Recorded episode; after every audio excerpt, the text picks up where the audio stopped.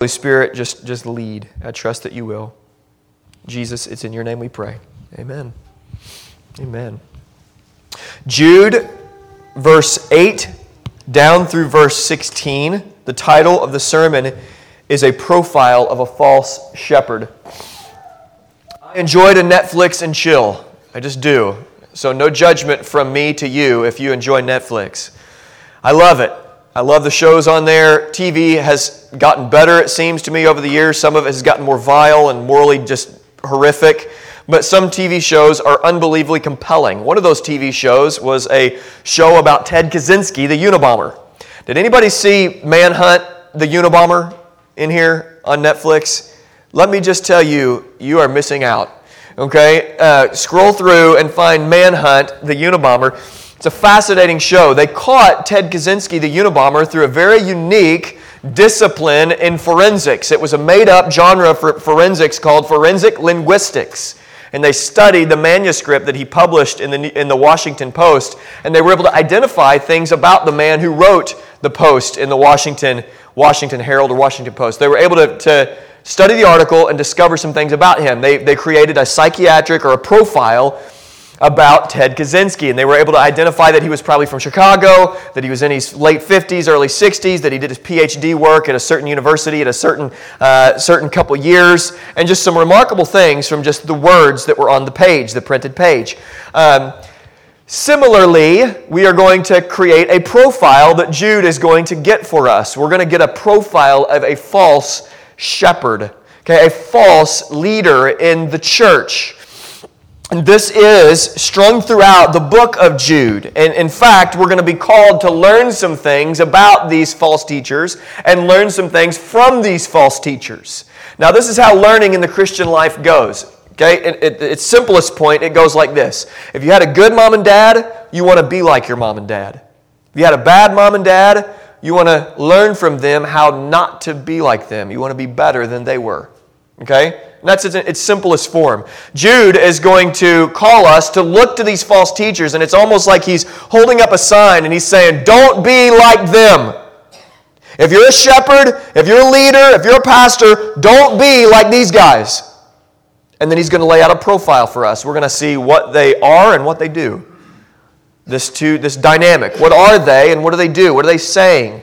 So we're going to get a profile and we're going to get metaphors. We're going to see the literary genius of the Holy Spirit by telling us some things plainly and then calling us to some metaphors that are quite helpful. And so we're going to look at how to learn positively from negative things. Does that make sense? The passage has a lot to say to pastors. And then, secondly, is going to have some implications for everybody else. So it's going to call us to account, me in particular. We need to remember a few things about the book of Jude. We remember that Jude was the brother of Jesus, the little brother of Jesus. He says some outlandish things unless he's telling the truth, because he says that his big brother Jesus is his master and Lord. And he says about his big brother Jesus that he is Jesus' servant. And he also says that Jesus is the one who rescued a people from the land of Egypt. Now, Jude is either crazy or he's telling us the truth according to the leading of the Holy Spirit. And that is what, in fact, we believe. So he is Jesus' little brother. He desires for us, as we found out in the very first week of the book of Jude, he desires for some things, some really good things to be multiplied to us. He wants love to be multiplied. He wants peace to be multiplied, and He wants mercy to be multiplied. So we need to keep that in remembrance as He's giving these warnings, as He's calling us to, uh, calling out some things and some people and telling us about judgment. What He wants for us is the multiplication of love, mercy, and ju- love, mercy, and peace. Those are really good things. And as I hear, hear this this morning, I want to be reminded of that because I want some love multiplied. I want some peace multiplied. And I want some mercy multiplied. He wanted to write a letter, this letter that he wrote, he wanted to write a letter about our common salvation. He just wanted to revel in the glory of Jesus. But there were some people and some issues that he had to address. And so he addressed these issues. There were some so called preachers who were claiming to be grace preachers, but they were, in fact, false shepherds. They were using the grace of God to self gratify, and they were acting out things in the flesh that were ungodly. And so instead of being grateful for God's grace and pursuing holiness, these people were saying, I love God's grace, therefore I'm going to gratify the sinful, my sinful nature. And so Jude saw these issues, and the Holy Spirit would not let Jude let it slide. So Jude began to speak. He began to write. He speaks out, and he's going to give us a profile of a false shepherd. Look at verse 8 in the book of Jude. Yet in like manner, these people also, relying on their dreams, defile the flesh, reject authority, and blaspheme the glorious ones. We're going to get a fourfold example of what arrogance in the pastorate looks like. Fourfold example. Number one, we're told that these false teachers or false shepherds are relying on their dreams. Number two, they're defiling the flesh. Number three, they're rejecting authority. And number four, they're blaspheming the glorious ones. First, they're relying on their dreams. In other words, they trust in other things more than they trust in God's word. These false teachers were relying on things they should not rely on. Not that the things they were relying on were necessarily always wrong, but they were setting other things with God's word and they were relying on things that were not God's word. And they were appealing to those things. And they were giving the people visions and dreams. We talked about that. We're praying for true visions and dreams for people across the world. But they were giving people these ideas and these compelling visions. And they were saying, now you rally around me. You follow what I have to say. And they were trusting in things they should not have trusted in. And they were calling other people to trust in those things. It goes like this a pastor who regularly has to say, You just need to trust me, more than he's saying, This is what God's word says. You need to be aware something might be going wrong, something might be going awry. A man or a woman who's always telling you, Just trust me, just trust me, but is not appealing to anything other than what they think, you, you probably either need to call them out on that or just run. And the people that Jude was addressing were people who were just appealing to things that were not the true authority over and over and over again. They were sitting down and saying, You just need to trust me. You just need to trust me. This is what I have seen. This is what I have heard. And instead of trusting in what God says, they wanted people to trust in what they said. And there's a big difference between me standing up here and saying, Here's what I think and here's what I feel, and you need to trust me, than opening God's word and saying, Here's what God says.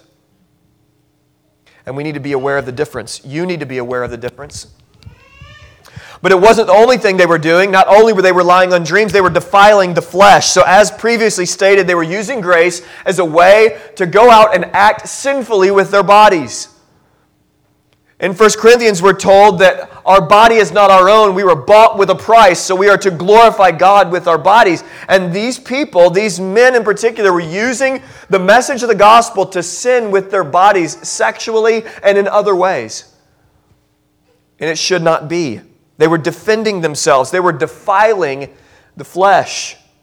It ought not be. Third, they were rejecting authority. So they were the head honchos, they were in charge. They were the ones who had all authority. False shepherds don't want anyone to listen to anybody else but them. They'll encourage you not to read, not to study your Bible, just listen to me. You, you can't handle that. You need to hear from me what the truth is. They were rejecting any sort of authority. False teachers don't want to submit to anybody and certainly don't want to submit to a congregation because you're too lowly. You don't have the Spirit in the same way that these false teachers would claim to have the Spirit.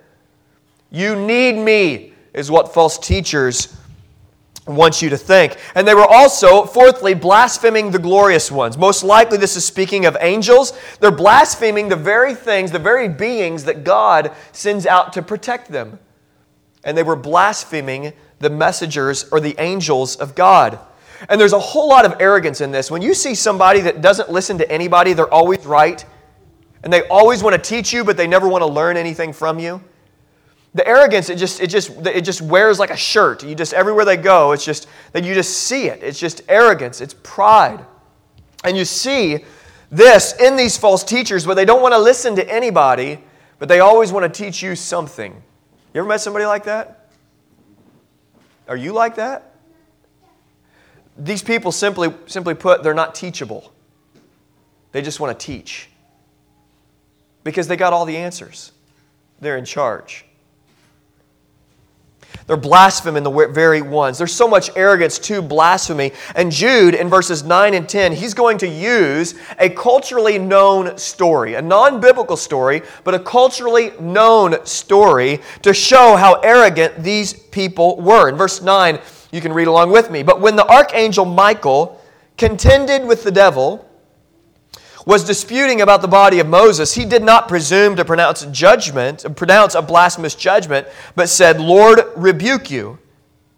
But these people blaspheme all they do not understand, and they are destroyed by all that they, like unreasoning, unreasoning animals, understand instinctly. So in this story, there's an archangel uh, uh, Michael, and he is arguing or disputing with the devil about the body of Moses. Kind of weird, right? We don't know where this story comes from. It doesn't come from the Old Testament. But what he's essentially doing is what, what the Apostle Paul did in the book of Acts when he said, and he appealed to some of the Greek poets. He says, As some of your poets have said, in him we live and move and have our being. Remember that in Acts 17? There's a song about it. I sang for you last week, so I'm not going to sing for you this week but it's in him we live and move and have our being. He quotes their own prophets. He's or quotes their own poets. In, in like manner, Jude is taking a story that people would have been familiar with, even though it wasn't necessarily a biblical account, and he's using it as an example to try to fill in the gaps. He's trying to describe here's how arrogant these false teachers are. Even in this story, Michael, the archangel, the archangel, he didn't even presume to pronounce judgment, but he left judgment up to God. False teachers do presume in everything they do and everywhere they go. False teachers run about as if they are the ultimate authority for everyone. They claim to be the judge of everything and everyone. They do not know their place, as Michael in this story knew his place.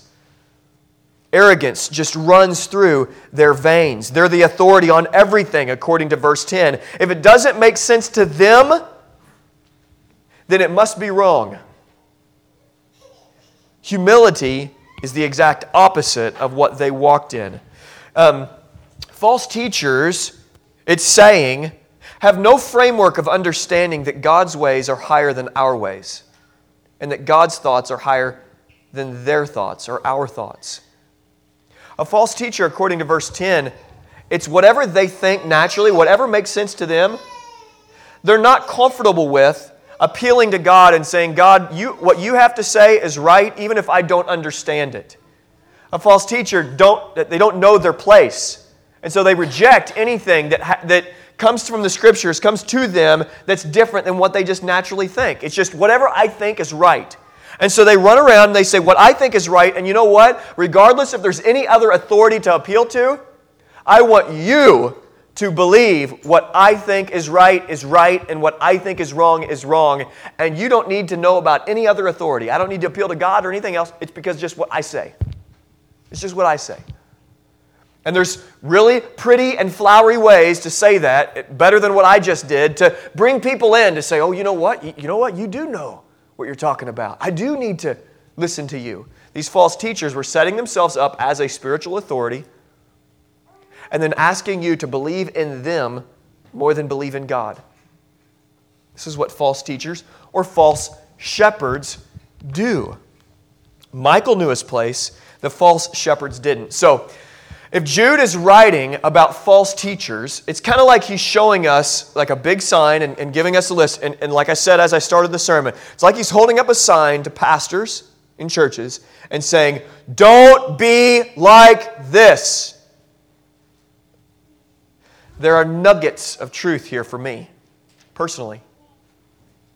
There are nuggets of truth for other pastors. What is the opposite of of the behaviors that are on display in these bad, false teachers. What's the opposite? Because if we can have a profile to the negative, we can, in some sense, kind of look at these characteristics that have gone bad or that are wrong, flip it on its head, and say, okay, now here's what's right and good. there are implications for true shepherds. So it goes like this If false shepherds rely on other things than God's word, a true shepherd should rely on nothing to the extent that he relies on God's word. A true shepherd loves God's word. It's like he can chew on it and eat it and taste it. And it's so good, he almost wants to roll it up and smoke it.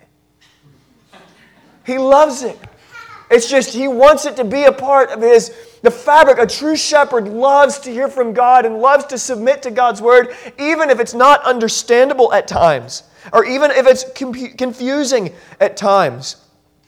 We trust, a true shepherd is to trust God's word as its ultimate authority. What God says goes. True shepherds do this, know this. I want you to know what God says. And I want you to know that I am fallible.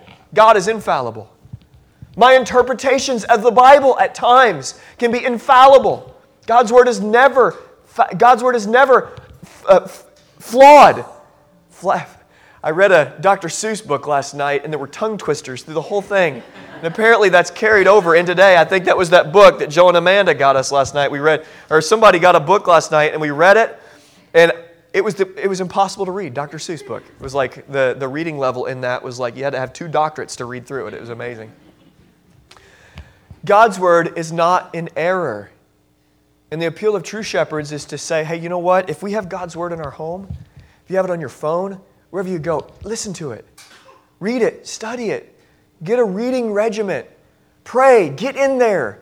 You don't need me to hear from God. You, I want to tell you to read your Bible, study it, memorize it, hear from Him. We have access to God's Word through the week, and you have the Holy Spirit. I don't have extra measures of the Holy Spirit. Neither does any pastor. You, the priesthood of all believers, is the belief and the commitment to the reality that God, the Holy Spirit, dwells in you. And so, open the Bible, read, study. This is what true shepherds are to do. Call you to God's Word, not my Word. You don't need to hear from me. You need to hear from me in so much as I call you to hear from him. Okay, secondly, true shepherds don't use grace to defile the body. So if we use that and, and, flip it on its head, the second point is true shepherds love the gospel of grace and seek to honor the Lord with our body. We don't want to use God's grace as a pass for any area of ungodliness in our life. True shepherds look at every area of their life. When the Holy Spirit reveals it, seeks to repent, to ask their spouse. So if I see an area of my life that's in the wrong, or and I even invite Jordan, and, and she can tell me a few areas. I mean, if she thinks long and hard enough, a few areas that I need to grow. Um, when God reveals things that need to change, then there's, it's like, hey, I, I, need a team around me. It's just not just me and Jesus. Like, Baby, help me with this. And then, and then other pastors, help me with this. And people in the church, help me. I need to change. This is an area of ungodliness in my life. And I will not stop fighting this area of sin or temptation until the day I die, until the day Christ returns. I'm going to stay in the fight. But I'm not going to turn over and just die, just say, whatever. If God wants to deliver me this from this, He can. I'm going to fight. Because true shepherds don't use grace as a ticket for sensuality, they use grace as the pathway to godliness. God, help me. In gratitude, I don't want to sin anymore. Jesus, I want to humbly follow you all the days of my life. True shepherds want to live Christ like and humbly serve other people. So, third thing, if false shepherds reject authority, okay, because after all, they're in charge and they know everything then real or true shepherds invite accountability into their life and look for ways to submit their lives, not just to other leaders, but to you. According to Galatians, you have authority here. The book of Galatians, God calls the congregation, the churches, to account for the false teaching. If there's false teaching in your midst, at some point, you're responsible for that. For allowing it, sitting under it, not addressing it. God calls the congregation to an account. The implication for me is I need to submit my life to you. there is a degree to which I have, by God's grace, authority over your lives, and you, by God's grace, have authority over my life. And the Christian life is looking, it's not about looking for other ways for other people to submit to you. It's about looking for ways that you can submit to other people, to defer as if they are more significant than yourself. A true shepherd wants to submit to other pastors and to their congregations. They don't reject authority. True shepherds will look for mentors. They will look for accountability partners that are not just, they do want accountability partners that they are pouring into, but true shepherds humbly look to men in particular who are older and say, Come alongside of me, and I want to learn from you. They don't reject authority. Fourth, false shepherds have no greater authority than their own mind, but true shepherds submit their thoughts to God's word ultimately and say, God, you shape me. Okay, here's my mind. God, it's, this is my Bible. Okay? Osteen says, I am what it says I am, and I do what it says, whatever it is. Okay, here's it is. He is who he says he is. Okay? That's, that's the deal. We don't come to the Bible and say, hey, I'm the point. I am who it says. No, no, no. He is who he says he is. This book's about him. Okay? So we look at the Bible and it's like this it's like if we could take our mind out and just kind of rip it out and just pull out our heart, our affections, and just rip it out, slap it on the page. A shepherd, instead of just saying, whatever makes sense to me, that's the authority, you guys need to get in line. True shepherds then are to say, God, I'm shapeable by your grace. And whatever your word says, help me to say yes. And not just help me to say, yes, I believe it, but then help me to love it. Because there's going to be some things in here that are hard, that I don't at first love. So I want to look at it, say, God, I want my mind to be shaped by you, and I want my heart, my affections, my feelings to also be shaped accordingly. This is what true, a true shepherd is to do, is to come and to submit to God's word and say, God, I am not my own. And I don't want to offer myself to the people and just say, Here, I, am here, just think like me and, and be like me. I want to submit myself and say, God, what you say in here, that's what I want to think. What you say in here, I don't just want to think this way, I want to feel this way. And so when you say something's true, I don't want to say, oh, I believe it, I just don't like it. And although that may be true for a while, I want to, by the grace of God, get to the point where I say, God, not only do I believe that, but I love that. Actually, I feel that. I love it. And I thank you because your ways are higher than my ways, and your thoughts are higher than my thoughts. And so I, I submit to you and I trust you. So that's what true shepherds are to do. These implications come rolling out and slamming into me and they come out to you as well, who have responsibilities and authority in this congregation. To call me into account, call other shepherds into account. And most likely, you and our faith family here, most likely there's going to be a day where you either move or God calls you to another assembly or somewhere else. And you need to be aware, to be looking out for these things. What are these shepherds like? What are they like? Are they always telling me to trust them? Just, just trust me. Just trust me. They always asking me to buy into their vision. Or they call me to the Word in simple humility of following Jesus. Verse 11, Jude is going to use more uh, literary genius when he calls out words of warning. And he says, Woe to them!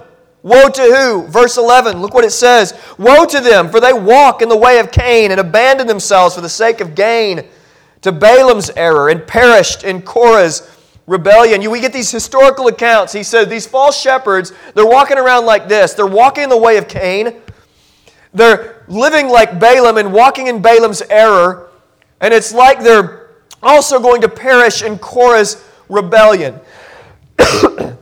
so, what are the, these three examples that Jude is, as he's filling these descriptions and the gaps for us to help us understand and visualize, what are these false teachers like? Well, he says they walk in the way of Cain. So these men are jealous men. What God has given them and what's around them is never enough. false shepherds live out of jealousy, not out of love. They're jealous for your reverence, they're jealous for your praise, they're jealous for just revere me, look to me. They want their name to be known. The way of Cain is looking at the lives that other people have and saying, Oh, I just want that in pastoral ministry, unfortunately, the, the, the damage that's done in pastoral ministry, so often, even at pastors' conferences, you walk around and the whole thing is just jealousy because you hear the preacher up there preaching about how wonderful their congregation is and how big it is and how there were 37 baptisms. We've had two this year.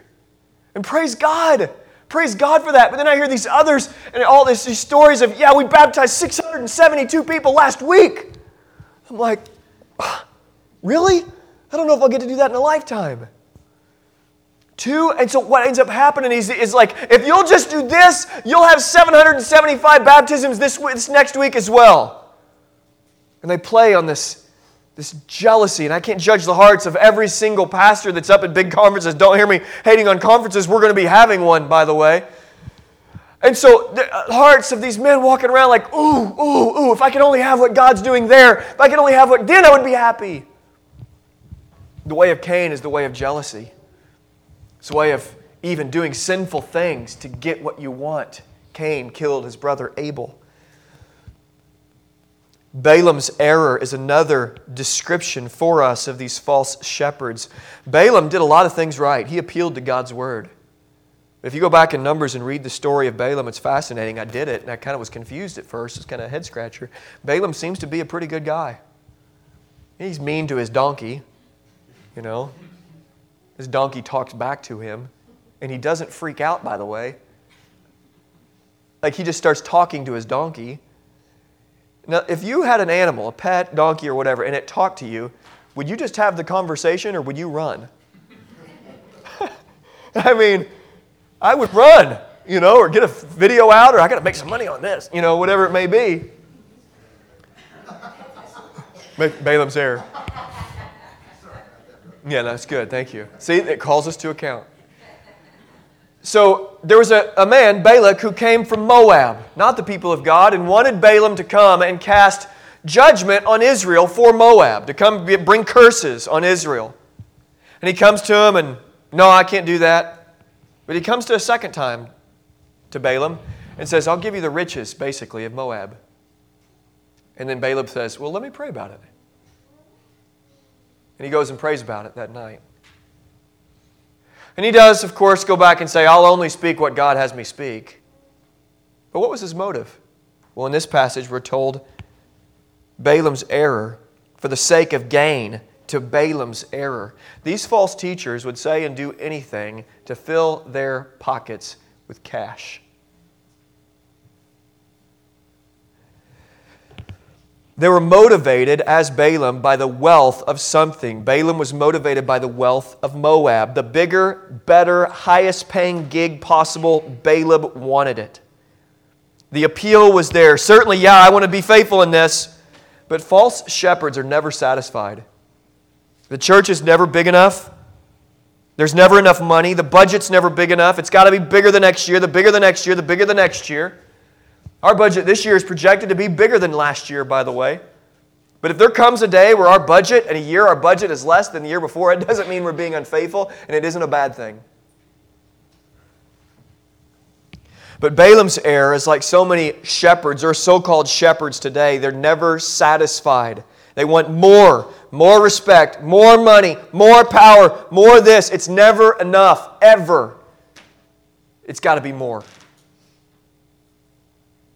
So many shepherds today are CEOs carrying around a shepherd staff. This is not a business. Businesses are not evil. But this assembly is not one. The church is not one. And then he compares it to Korah's rebellion. Well, Korah enviously got out of line and he Andy reminded me this this week. It, he enviously got out of line and he led a revolt against Moses. And so there's this dialogue back and forth, and God literally judges him by opening Korah and the rebellious people. He opens the earth, they all fell in, and the earth closed up. and this rebellion against God's man Moses, this rebellion against God's authority, God wouldn't allow it. And Korah and the rebellious people were swallowed up. In summary, these so called grace preachers, they're really in it for themselves. They're sly, they're quick witted, they're good talkers. They can rally people around them and raise a lot of money for big, big things, to do big things for God, but really it's not about big things for God at all, it's about big things for themselves. False shepherds. But Jude continues on. You'd think it'd be enough, but he begins to give us metaphors. And metaphors can be so helpful. Metaphors help us when plain language isn't just enough. God comes in and gives us some metaphors to understand the danger of these false teachers. The danger is apparent. We get six metaphors. He's going to tell us these six. Let me read them for you. These are hidden reefs at your love feast as they feast with on you feast with you without fear shepherds feeding themselves waterless clouds swept away by the winds fruitless trees in late autumn twice dead uprooted wild waves of the sea casting up foam of their own shame wandering stars for whom the gloom of utter darkness has been reserved forever we have these six metaphors. They're hidden reefs shepherds feeding themselves waterless clouds swept away by the wind fruitless trees dead vines in late autumn, wild waves, and wandering stars. So, hidden reefs at your communion feast, at your love feast. A boat is going toward a lighthouse. There is a reef underneath the water. Everything seems fine, and all of a sudden the boat hits the reef and it goes underwater. It doesn't make it to its destination. Everything looks clear, smooth sailing, and it hits a reef and it's destroyed. The false teachers are like this. Everything looks good. There's a pretty veneer. It looks like they're helping you go where you need to go. And all of a sudden, the pileup of the years of being led in a bad way or an unfaithful way, like in a moment, it's crashed to the reef, and now you're in trouble and in the water. True shepherds should be more like a guide pointing you to the lighthouse, Jesus, and saying, Come on, here, there's, a, there's something to navigate here. Instead of being the hidden reef, we're the one pointing out and saying, shepherds are those who say, if you'll navigate here, navigate here. We're walking to Jesus. And I'm going to put my arm around you, and we're going to navigate these waters together. And we're going to do this together. And I need your help, and you need my help. But instead of being the reef in the water that leads to the destruction of the vessel, we're the ones saying, There's the lighthouse. There's Jesus. This is where we go and follow me as I follow Christ. We're going to Him together. Come on, help me out. That's what true shepherds do. There are also shepherds feeding themselves, the second metaphor. They look at the starving sheep and they look out there, and their first instinct is to, to ask them for food. Hey, give me more. Give me more. Will you please get on board with my mission? Give me more. And they'll ridicule people who will say, I need to be fed. No, you don't need to be fed. Just get on board. Yeah, you do need to be fed. Jesus comes along and says, Feed my sheep. For the last several years, church members have been so beat up because they've said, I think I need to be fed. And people are said back, You just need to learn to feed yourself. There's some truth in that. But Jesus said to Peter, just a baseline of Christian ministry and pastoral work is feed my sheep. Don't look at them and ask them to get behind what you're doing. Give them food. Here, eat. This is a meal for you today. Eat some food. Shepherds feeding themselves look at the starving flock and they ask them to go get bread for them. Hey, constituents, feed me. All the while, they're walking around starving. Also, the third metaphor is waterless clouds swept along by the wind. They look like, these, these clouds look like they bring life and sustenance, but they're here and then they're gone. True shepherds bring life, water to dry souls or to dry land. The metaphor is these false teachers just look like they've got what you need, but they don't. And then they're gone. Fruitless trees twice dead, uprooted, fruitless in the late autumn. They offer no real fruit. It's like a pig with makeup, still a pig. There's a saying that goes along with that that's better than what I just said. True shepherds bear fruit. They grow. They have fruit in late autumn. because they've walked with the Lord. Jesus is bringing fruit. The great vine dresser is putting fruit on there and taking away bad fruit and putting on new fruit. They're like wild waves. I was talking to Kurt this week, and he talked to me about rogue waves that take out ships. The Queen Mary almost succumbed. A big, big vessel, a passenger vessel, was out, and in the ocean, there's these huge waves that will come out and they will just crash into ships and boats. You don't know where they came from, you don't know where they're going, but it'll take out entire massive passenger vessels. Massive, I mean, hundreds and fifty, uh, big waves. Big waves, wild waves. And true shepherds are the opposite. They're like calm waters. And I pray that I'm like this. I want to be like this when I'm trying to eh, just rigorously get, get, get being in a hurry and always being busy out of my life. A pastor who's busy, Eugene Peterson says, that is an affront to pastoral ministry. If you're just busy all the time doing busy work and you don't have time for people, that's not pastoral work. As I rigorously try to fight busyness out of my life, I want you, when I'm in your presence and you're in my presence, it's just, there's a calm. Like there ought to be a way when you're around true shepherds where you're around them and you know what? There's peace that comes. Just, I'm praying regularly, even in my home, God, help me be an agent of peace. And then I skip up the stairs singing, and my son's like, Dad, it's too early. Like, I want to be an agent of peace where there's calm waters, where you can look over and see the stars and you can you're in, in the presence of true shepherds. There's just a quietness of soul, a man who lives life different than the world. You don't always have to be in a hurry. Wandering stars, the last metaphor, they don't stay put. True shepherds know where God has them and are willing to stay there and stand their ground. Here's the deal I pray by God's grace, I get to be, by your grace, shepherds at this church, at this assembly, the rest of my life my role will change. I won't always be the main one preaching here one day, but God's called us here. And I, by God's grace, I don't want to go anywhere. I want to be here. I'm not looking for bigger churches, not checking out resume or blog posts or things online to climb a ladder. God's called us to not be wandering stars. Certainly, God calls some people to go and start churches and be around and bigger, go do a bunch of stuff, but I don't want to be a wandering star. The sad reality is that God's people have always had false shepherds. Their false shepherds aren't anything new, not new to the church, not new to the New Testament. Ezekiel chapter 34, I want to read this, and I promise you, I, pro- I give you my word, I know what I'm saying here. I'm almost done. I'm not going to take, we, I won't go very much longer. But I want to go to Ezekiel 34, 1 through 12, and just listen to this. You don't even have to flip there, just listen to me. Listen to God's word. Listen to me. Ugh. Okay, listen to God's word. And then you turn there, study it. It's really there. Okay? Uh, 34, 1 through 12. The word of the Lord came to me Son of man, prophesy against the shepherds of Israel.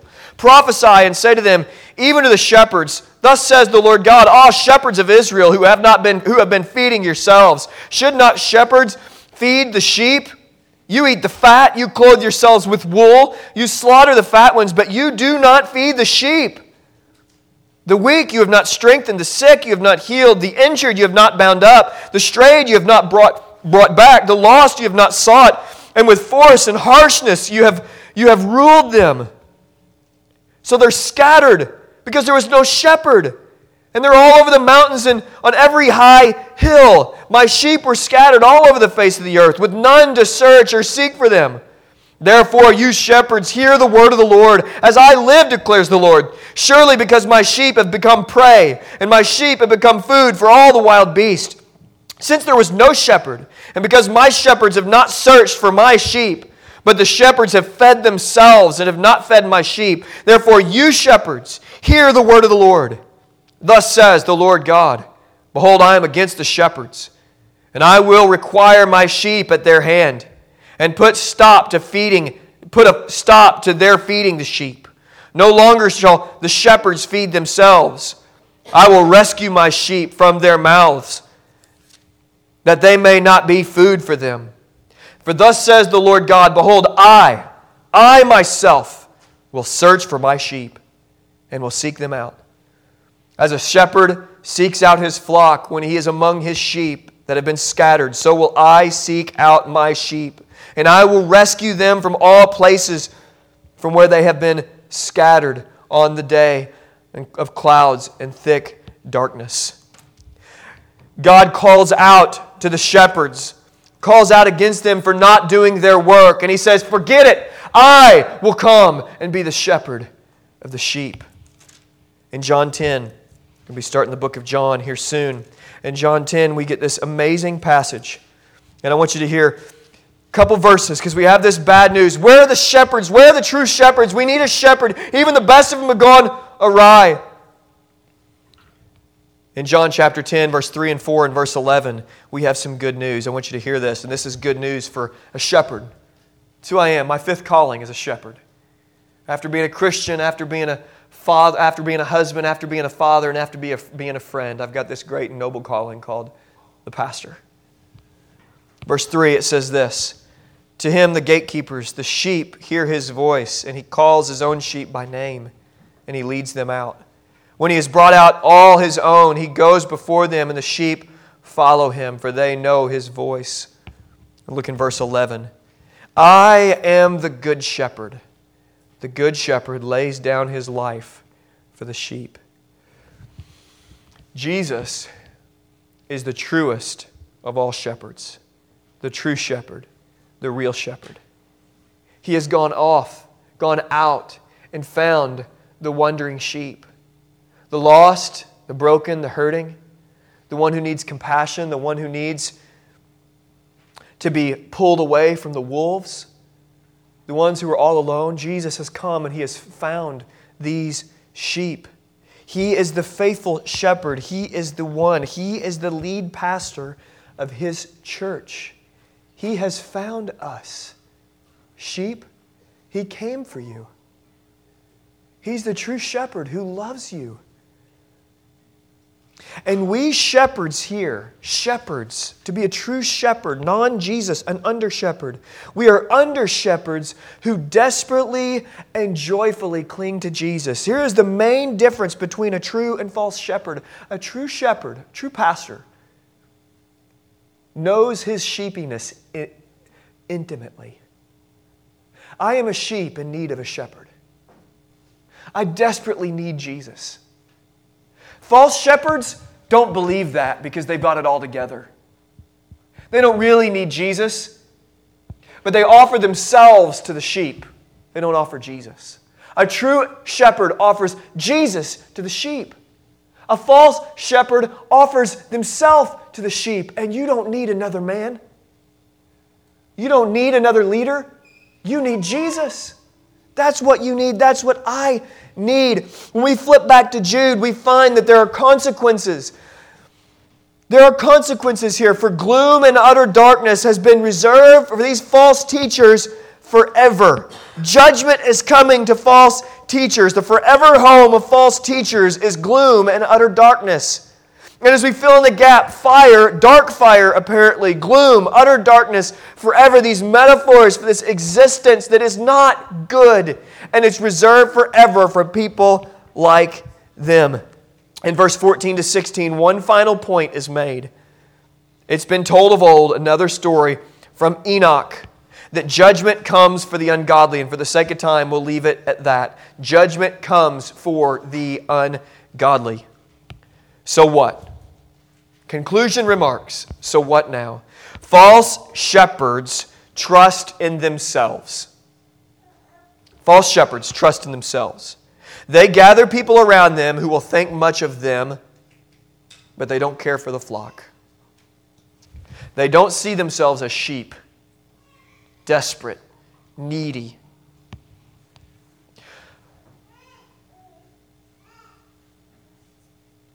But we are called to trust not in good shepherds, but the good shepherd.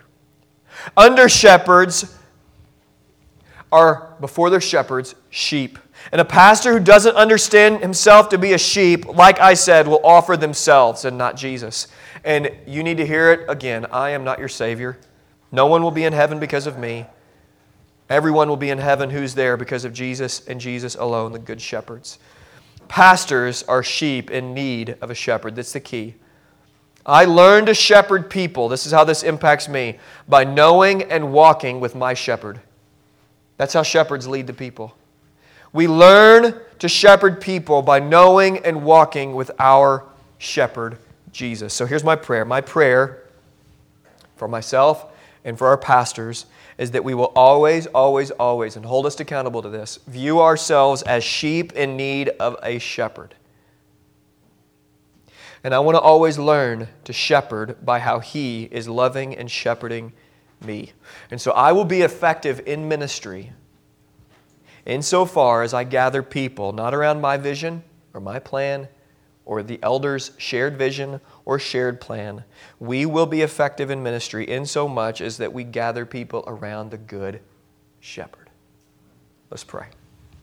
Jesus, I thank you that you are the good shepherd, the shepherd of the sheep. And now we have an opportunity to sing to you. We get to sing to you. I get to sing to you. And so, each person here, wherever you're sitting right now, I want you to okay, think about this. I want you to think about Jesus, who is your shepherd. And you're a sheep. So am I. We are sheep. And we ran off. We don't need no shepherd. Running off, going around. And Jesus comes and tenderly brings us back into the fold. And He loves us, He takes care of us. He came to live a perfect life and die in our place and come alive again. He is the Good Shepherd. And I want you to think about in your mind and your heart. I pray that your mind is stirred and your heart and your affections are stirred as well. And think about the words that we get to sing. And I pray and I just ask that joy would just overflow in our hearts for the Good Shepherd, King Jesus. It's in His name we pray. Amen. Let's sing. Let's sing to Jesus, the Good Shepherd who laid down His life for us.